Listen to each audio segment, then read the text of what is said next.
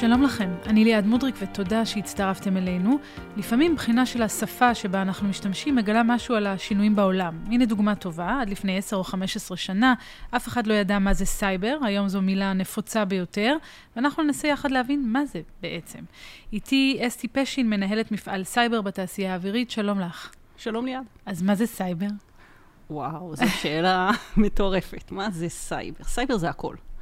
סייבר היום זה מימד, זה מרחב, זה תפיסת עולם, זה אזור, אה, בעצם משהו שעוטף אותנו בכל היבט שהוא, אה, החל מהמערכות שאנחנו משתמשים בהן, אה, דרך התקשורת שעוברת בינינו, דרך המסרים שמגיעים אלינו, דרך האינטראקציות שלנו. סייבר היום הוא חלק מההוויה של קיומנו. במובן מסוים הוא מאפשר לנו דברים שלא יכולנו לעשות בעבר, כמו למשל קשר שהוא מנותק לחלוטין מגבולות, borderless, כמו שאנחנו אומרים באנגלית. ומהצד השני, הוא כולל בתוכו איומים בלתי רגילים, איומים על הפרטיות שלנו, איומים על ההוויה שלנו, איומים אפילו על הדמוקרטיה שלנו. אז את אומרת שזה נמצא בכל מקום, וזה מסוג ההגדרות שקשה להבין מהן מה זה באמת. אז אני אתן כמה דוגמאות. קודם כל, אני מניחה שאת יודעת היום שחלק מהמזגנים מחוברים בסייבר. זה מאפשר לי אה, למשל, להתכתב עם המזגן שלי. אני יכולה אה, להגיד לו, בבקשה, תוריד את הטמפרטורה בבית ל-17 מעלות. ולהגיע הביתה לעולם נעים יותר, נינוח יותר. נכנסת הביתה, קר. אבל מהצד השני, גם זה מאפשר לתוקפים, אה, לאנשים שחורשים את רעתנו, להעלות את הטמפרטורה, נניח בכל מזגני ישראל, ל-40 מעלות, ואנחנו נגיע הביתה ויהיה מה זה לא נעים. עכשיו, דוגמה הזאת היא לא דוגמה שמסכנת חיים, אבל בואי נדבר על מקרר, למשל, שמופעל בסייבר. אז אני אוכל להגיד למקרר שלי, למשל, קח, תוציא את המנה מה, מהמקרר, תעביר אותה לתנור, תחמם את התנור. אה, נהדר, נכון? אה, מאפשר לנו אה, פעולה אה, הרבה יותר אה, אה, נעימה, הרבה יותר נינוחה, אנחנו מגיעים הביתה והארוחה מוכנה. אבל מה? חורשי רעתנו יכולים להעלות את הטמפרטורה בכל מקררי ישראל, ובעצם כמות מאוד מאוד גדולה של מזון תתקלקל. אז הסייבר תמיד יש בו את הדואליות הזאת. מצד אחד הוא דבר מאוד מאפשר, מצד שני הוא דבר מאוד מסוכן. אז כל דבר שמערב תקשורת אלחוטית והעברת מידע, את תקראי לו סייבר? אמת. כל דבר שמערב את המחשבים, את התקשורת שביניהם ואת המידע שעליהם, זה חלק מממד הסייבר. אני ברשותך אתן לך עוד דוגמה. בבקשה. בואי נדבר על רשתות חברתיות. רשתות חברתיות זה דבר נפלא. אם בעבר כדי לתקשר עם מישהו בחו"ל הייתי צריכה טלפון, ושיחה בינלאומית הייתה אירוע לא זול, היינו חוסכים אותם. היום אני יכולה להתכתב, אני יכולה להתכתב באימייל, ואני יכולה מעבר לזה, אני יכולה להיות חברה של אותו גורם ברשתות החברתיות, ולהחליף חוויות על בסיס יומיומי. אבל מה? איך אני יודעת שבאמת האדם שיושב מולי ברשת החברתית הוא האדם שהוא טוען שהוא? אני לא יודעת אם את יודעת, אבל מאוד מאוד פשוט לייצר זהות ברשת חברתית. הדבר לוקח סדר גודל של חמש דקות קצה לקצה, ויש לך משתמש בדוי לחלוטין ברשת החברתית שיכול להתכתב איתי. המשתמש הזה יכול להוציא ממני מידע, הוא יכול להוביל אותי בכיוונים אלה ואחרים, הוא יכול להשפיע על המחשבה שלי. והיום אחד האיומים המשמעותיים ביותר שאנחנו רואים בסייבר זה האיום התודעתי. אנחנו מכנים את זה בשפה המקצועית CNI, Computer Network Influence, והרעיון הוא בעצם קמפיינים שמטרתם להסיט דעת קהל לכיוון זה או אחר ולהשפיע על בחירות בכיוונים אלה או אחרים. אנחנו רואים את הדברים האלה קורים בעולם, קשה להוכיח אותם, קשה להוכיח שהם קיימים, אבל אלה דברים שבעצם פוגעים באושייה של הדמוקרטיה. אבל כי... לא רגע נבין מה זה אומר, כי הרי קמפיינים ציבוריים היו תמיד. Mm-hmm. עוד לפני שהיה סייבר, פשוט עשו את זה דרך העיתונים, או אולי דרך הטלוויזיה, או בהפגנות ברחוב.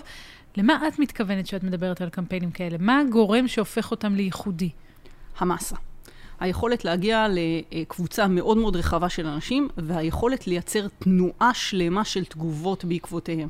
הרי אם עיתונאי כותב uh, מאמר בעיתון, אז יש איזושהי סקפטיות לגבי, ה, לגבי המאמר הזה. סקפטיות ברמה זו או אחרת. Uh, את יכולה להסכים, את יכולה לא להסכים.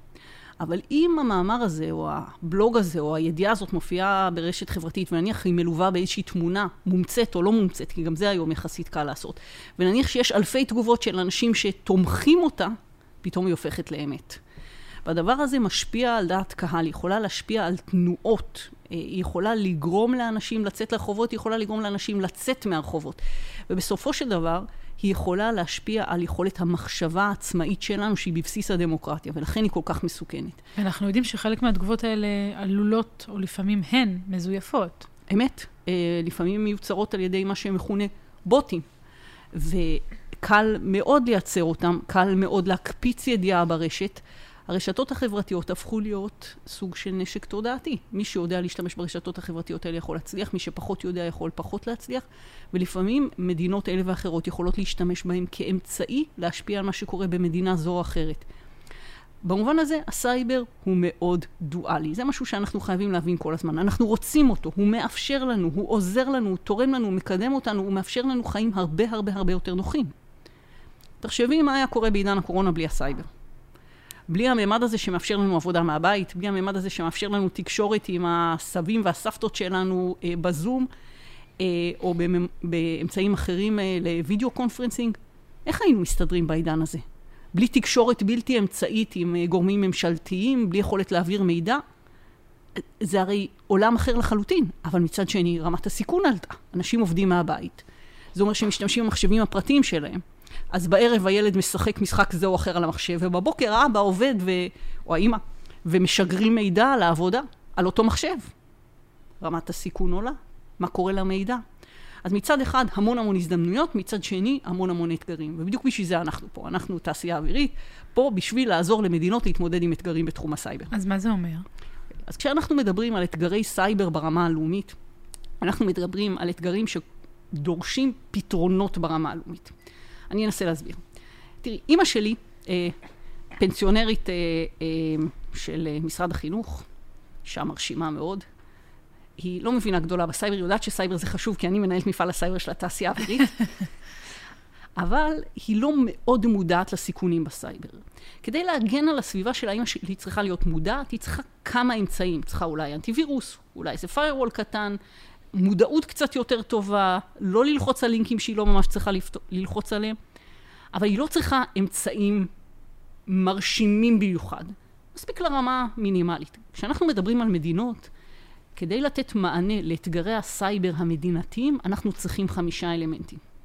בראש ובראשונה, טכנולוגיה. כאן אני גאה לומר שישראל היא אחת מהמדינות המובילות בטכנולוגיית סייבר. יש לנו תעשיית סייבר מדהימה, לא פחות, עם טכנולוגיות שהן state of the art, בחזית הטכנולוגיה ממש. ועוד מעט אני אגיד כמה מילים על זה בהקשר העתידני. אבל טכנולוגיה בפני עצמה היא לא מספיקה. אנחנו צריכים גם לדעת איך להשתמש בה, אנחנו צריכים את המתודולוגיה. אחרת יש לנו המון המון פילים לבנים. גם מתודולוגיה לא עומדת בפני עצמה, כי כמו שאמרנו, הסייבר הוא ממד שנע קדימה במהירות עצומה. אנחנו חייבים חדשנות מתמדת. האיומים של היום הם לא האיומים של מחר. המערכות שלנו חייבות להיות מערכות לומדות שמסוגלות לסגל את עצמן לאיומים העתידיים, ומסוגלות לסגל את עצמם לטכנולוגיות העתידיות כדי להתמודד עם האיומים העתידיים. שיתופי פעולה זה דבר סופר חשוב בסייבר, והמערכות צריכות לתמוך בשיתופי פעולה. הרעים, ה-bad guys, משתפים פעולה בינם לבין עצמם, הם משתפים מידע. גם הטובים צריכים לשתף פעולה. אם תקפו למשל חברת חשמל במדינה מסוימת, כדאי שמדינות אחרות ידעו שזה קרה. כי אז הם יוכלו להגן על עצמן יותר טוב. הם יוכלו להת... להפחת, to mitigate, את הסיכוי לתקיפה אצלם. אה, והדבר האחרון, והוא הכי חשוב, זה מה שאנחנו מכנים capacity build-up, בניית יכולת. המשמעות היא אה, לייצר כוח אדם מיומן ומומחה בתחום הסייבר בתוך המדינה, שידע לתת מענה לאיומים. אבל איך זה עובד? זאת אומרת, יושבים חבורה של אנשים מוכשרים ביותר, ומנסים להעלות על דעתם איומים אפשריים שעדיין לא קיימים? או בעיקר להתמודד עם איומים שאנחנו כבר מכירים? איך זה עובד? מה עושה לוחם סייבר ביום-יום כשהוא בא לעבודה? או היא. אותה לוחמת סייבר יושבת אה, מול מחשב שמרכז לה התראות. ההתראה בפני עצמה היא נובעת בדרך כלל מזה שזוהתה אנומליה. קשה מאוד לאתר תקיפת סייבר כתקיפה בדידה. אני מניחה שאת יודעת איך עובד אנטיווירוס, הוא מחפש חתימות, הוא מחפש משהו שקורה במחשב, כן. ואז הוא מתריע על זה. בעולם של הסייבר המדינתי אנחנו כמעט לא רואים תקיפות כאלה. התקיפות שאנחנו רואים תקיפות הרבה יותר מתוחכמות שלא יעלו חתימה. אנחנו לא נדע שהתקיפה קרתה, אנחנו נראה כל מיני תופעות לוואי שלה. אנומליות. כמו למשל, תני דוגמאות. לדוגמה, אה, אם יש שעות פעילות של ארגון, אה, נניח תעשייה אווירית, מתחילה לעבוד בסביבות 7, מסיימת לעבוד בסביבות 6 בבוקר למחרת. אם אנחנו נראה פעילות בין 6 בבוקר ל-7 בבוקר, פעילות מוגברת, זו אנומליה. כדאי לבדוק מה קרה. שערי התעשייה האווירית אינם נסגרים אף פעם, אבל כמות האנשים שעוברים בהם משתנה לאורך היום. אם אנחנו נראה שבשלוש בבוקר יש כניסה מאוד גדולה של אנשים, זו אנומליה. אז מה, אתם מנטרים את כל סוגי המידע האפשרי על כל מה שקורה במדינה? זה גם קצת מלחיץ.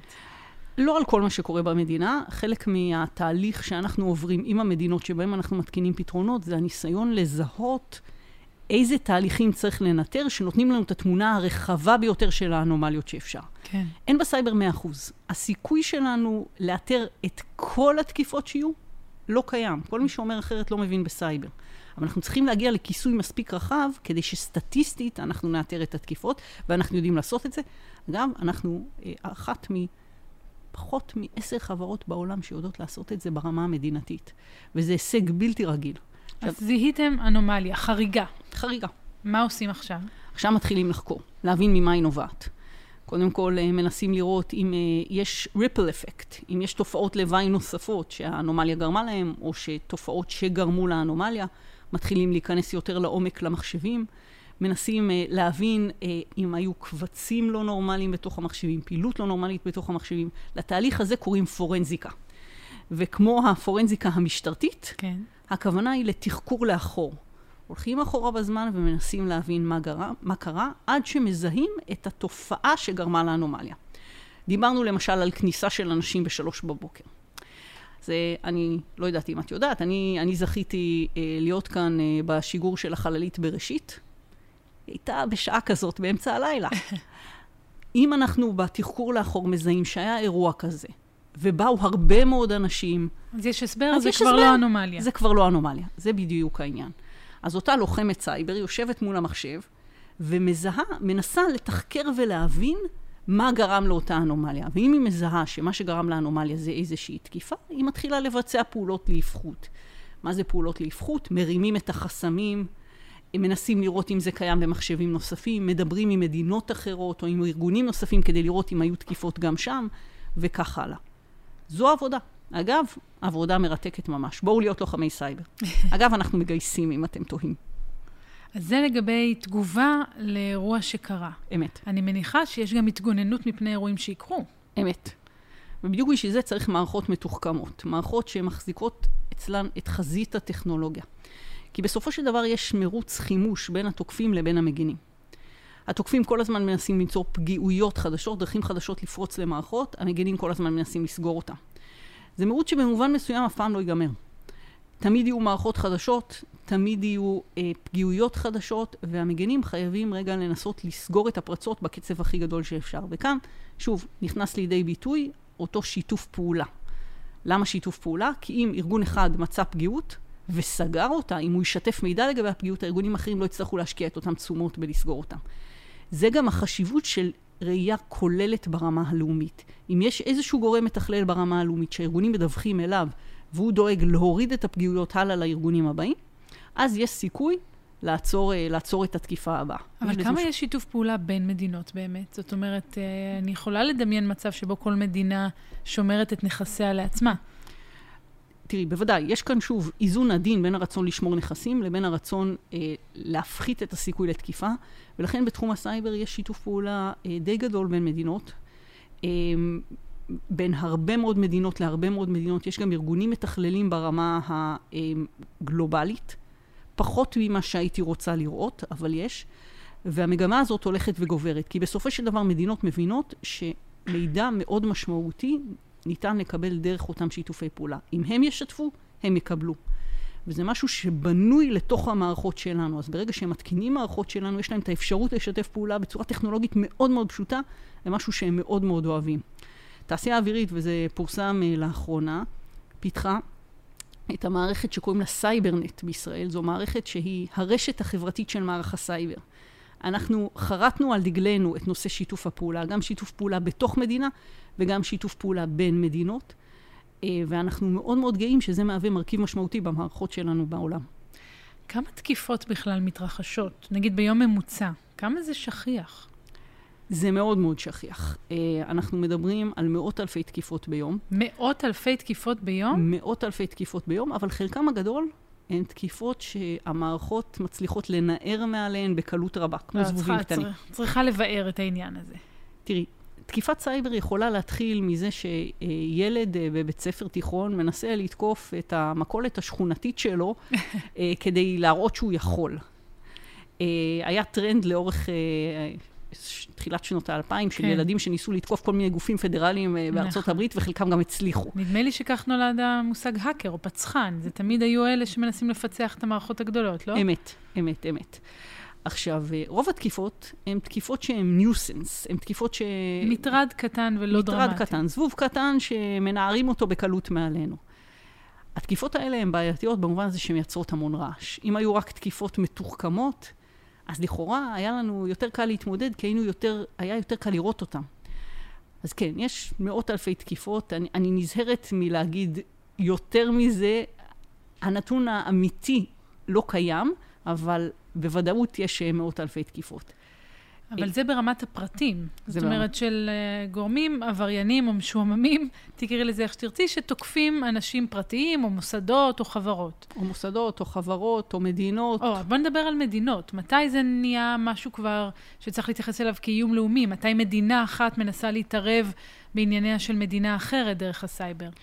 אז תראי, זה קורה המון. אה, אנחנו, אנחנו לא באמת יודעים לכמת את זה לאיזשהו מספר, אבל זה קורה המון, וזה קורה אה, מכמה מוטיבציות. מוטיבציה ראשונה, הם מנסים לייצר אה, נכסים אה, ליום סגריר. זאת אומרת, אה, מדינה א' רוצה לוודא שאם מדינה ב' תהיה תוקפנית כלפיה, מדינה א' אה, תוכל לעשות לה משהו. אז בשביל זה היא מנסה להחדיר נכסים לתוך המערכות של מדינה ב'. כיוון שני שקורה גם כן הרבה, ואנחנו רואים על זה דיווחים אה, אה, כמעט על בסיס יומי, זה גנבת מידע. מדינה א' מנסה, אה, לפעמים ישירות, לפעמים באמצעות קבוצות האקרים שהיא מפעילה, לגנוב IP, intellectual property, קניין רוחני, ממדינות אחרות. אה, דוגמה מאוד מאוד מעניינת שהייתה לאחרונה, זה התקיפות אה, נגד הארגונים שמנסים לפתח חיסון לקורונה. אנחנו, לא ברור לנו עד היום, לנו כגורם, כגורם מסחרי, לא ברור לנו עד היום, האם התקיפה הזאת נועדה כדי לנסות לגנוב מידע לגבי החיסון, או שנועדה כדי לפגוע במוניטין של הגורמים שעושים את החיסון, אבל הטענה זה שיכול בהחלט להיות שגורם מדיני זה או אחר עמד מאחורי התקיפות האלה. והמוטיבציה, והמוטיבציה האחרונה היא מוטיבציה של פגיעה מיידית. זאת אומרת, אנחנו רוצים אה, אה, לתקוף כדי לפגוע ברגע נתון, אנחנו רואים גם כאלה דברים, אבל הם תוך כדי קונפליקטים. אה, וראינו לא מעט כאלה בשנה האחרונה. כלומר, עם כל הקורונה שמסביב, גם היו תקיפות סייבר. אגב, תקיפות סופר ציניות שנתקלנו בהן, תקיפות נגד גורמי בריאות בעולם. כאילו, כן. וואלה, העולם מתמודד עם מגפה עולמית, ועכשיו אתם תוקפים, תוקפים את מערכת הבריאות. עכשיו? אז יש כן, גם תקיפות אה, ריגוליות בטח, לא? כן, התקיפות הריגוליות הן תקיפות שמטרתן לגנוב קניין רוחני, לגנוב אה, אה, ידע. לזה את קוראת קניין רוחני. לזה אני קוראת זאת קניין אומרת, רוחני. גם כשזה ריגול בין מדינות, גם כשזה ריגול בין מדינות, למעשה המטרה היא לגנוב ידע, הידע הזה, הוא יכול לשמש לצרכים מסחריים, הוא יכול לשמש לצרכים אחרים. החוקים והמשפטים, הבינלאומי והלאומי, בכלל עומדים בקצב של הדבר הזה?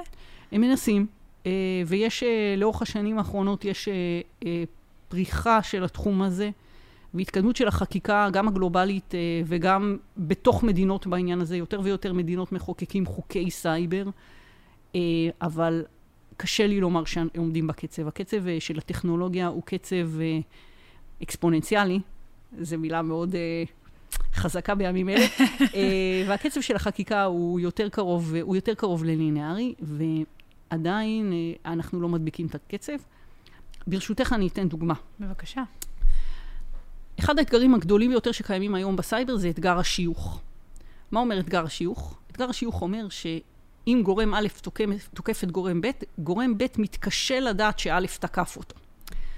עכשיו, המשמעות מבחינתו של א' זה שהמחיר של התקיפה הוא מאוד מאוד נמוך. איך זה קורה?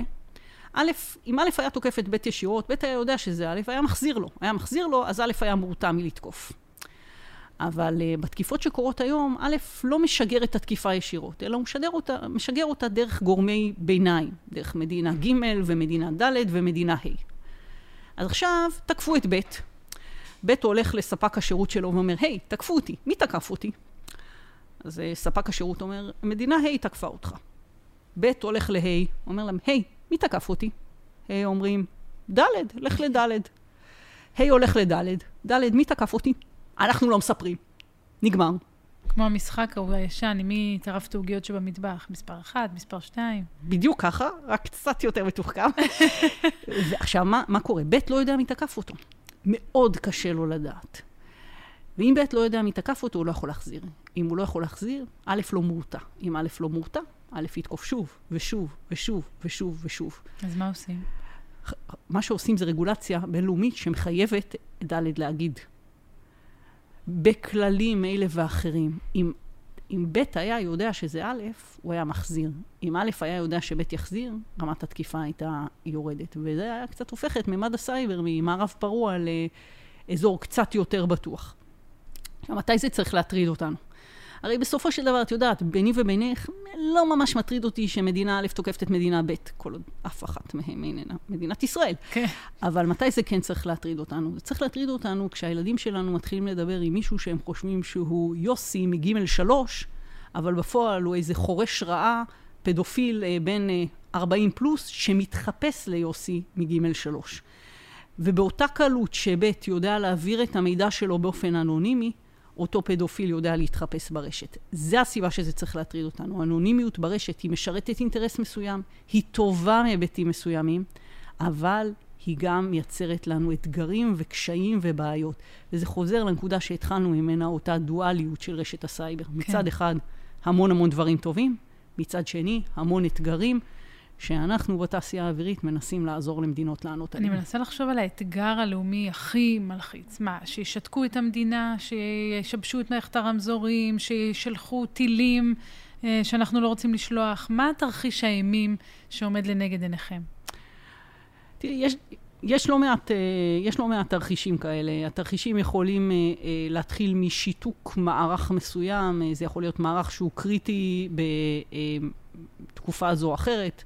לדוגמה, מערך הבריאות בתקופה הנוכחית, אה, מערך האנרגיה, מערך הרמזורים. זה יכול להיות פגיעה במטוס, זה יכול להיות פגיעה באונייה בלב ים, אה, זה יכול להיות גניבת מידע מתעשייה מובילה ובעצם אה, הקרסת אותה תעשייה במדינה. יש הרבה מאוד, יש הרבה מאוד תרחישי אימים. ואחד הדברים שמדינות מנסות לעשות זה רגע למדל את התרחישים האלה ולהבין למה הם צריכים לתת מענה ואיך לתת את המענה הכי טוב. את יכולה לשתף אותנו כמה פעמים היינו קרובים לאחד מתרחישי האימים האלה, או שבינתיים זה רק uh, משהו שאנחנו מתגוננים מפניו מחשבתית, אבל לא עמדנו במבחן הזה? אז גם אם הייתי יודעת, אני לא הייתי יכולה לשתף.